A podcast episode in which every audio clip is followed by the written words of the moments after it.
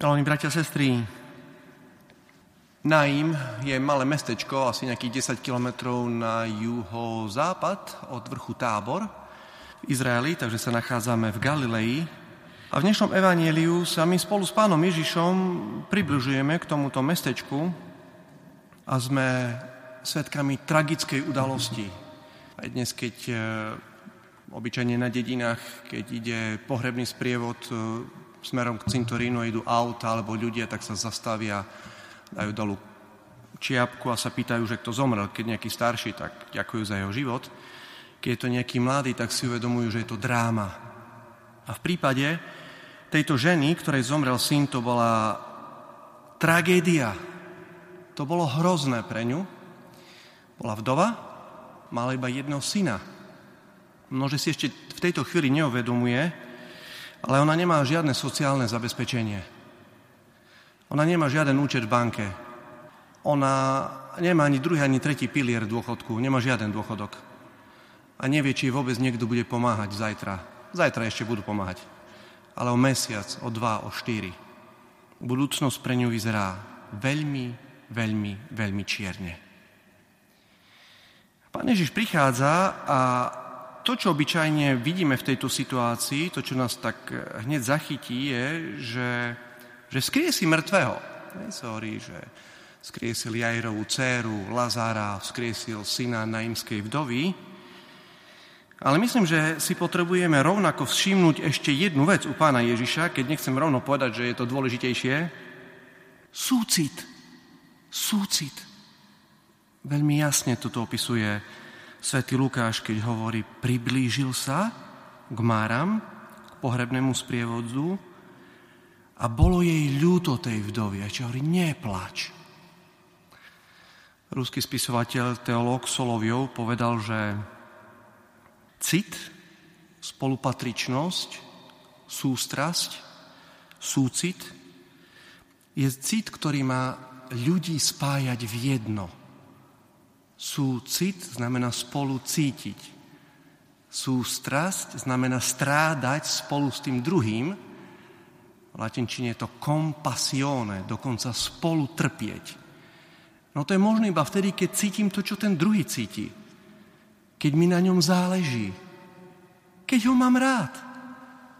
Čím viacej ho mám rád, tým viacej cítim to, čo on cíti. A tak pán Ježiš cítil s tou vdovou. Tento cit spolupatričnosti z nás má urobiť jedno. A veľmi pekne to napísal aj svätý Pavol, sme to čítali v dnešnom prvom čítaní Korintianom. Bratia, hoci je jedno telo, má mnoho údov, ale všetky údy tela sú jedno telo. Veď my všetci sme jedno telo, prepojený Duchom Svetým.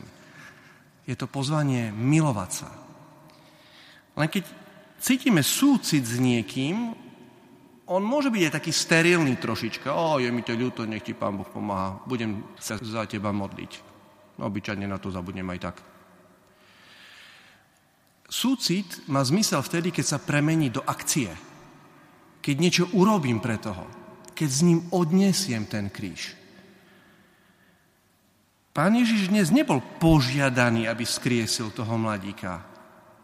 On na to sám prišiel, tak môžeme povedať. Lebo má rád tú vdovu, jej, je mu ľúto tej ženy. On zo svojej iniciatívy urobil všetko to, čo môže. Aj my sme pozývaní robiť to, čo môžeme. On urobil všetko to, čo môže. Skriesil ho. Prejavil svoju lásku. A tak môžeme vidieť tak teologicky pekne, aby sme si to zhrnuli. Pri týchto márach sa stretá život so smrťou. Sam je život.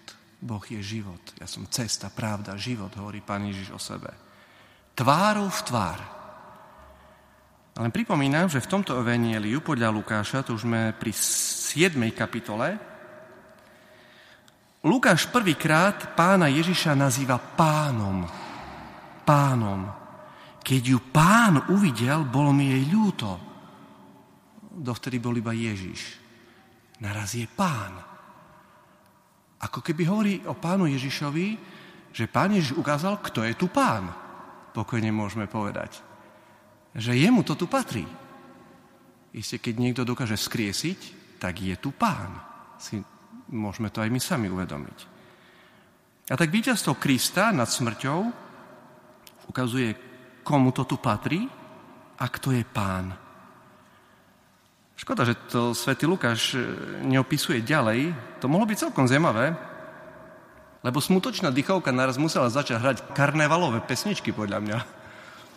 Tak všetci smutno vychádzajú vonku cez mestskú bránu, cintoriny boli aj z hygienických dôvodov vonku, mimo mesto, naraz ten istý sprievod sa vráca naspäť a tancuje. Tí, čo boli vo vnútri, asi nevedeli, čo sa deje. Mysleli, že sa asi pobláznili.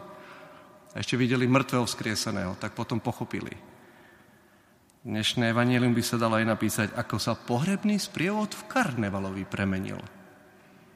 Po stretnutí sa s Kristom. Po stretnutí sa so životom. A tak dnešné evanílium je vlastne aj takým, takým znamením, takým proroctvom toho, čo sa má stať s nami všetkými na konci sveta, s celým ľudstvom. Keď Pán Boh vráti všetkých manželov svojim manželkám, keď vráti všetky deti svojim rodičom. To je iba taký príklad tu vdovy a jej, jej syna. To robí Pán Boh. On je tu pánom. On nám vráti život. On nám vráti jeden druhému. Nič, čo je preniknuté láskou, neprestane existovať. Bude trvať väčšine. Nože my, milovaní bratia a sestry, už tu na zemi môžeme my sami preukazovať našu lásku, že budeme kriesiť možno dobrú náladu tých druhých. Že budeme bojovať hriechu, ktorý je pred zväzťou smrti. My sami môžeme navzájom kriesiť vzťahy v našich rodinách. A Pán Ježiš nám veľmi rád k tomu pomôže. A môžeme si byť istí, že tak ako v tomto pohrebnom sprievode, aj medzi nami bude naraz viacej radosti a pokoja. Amen.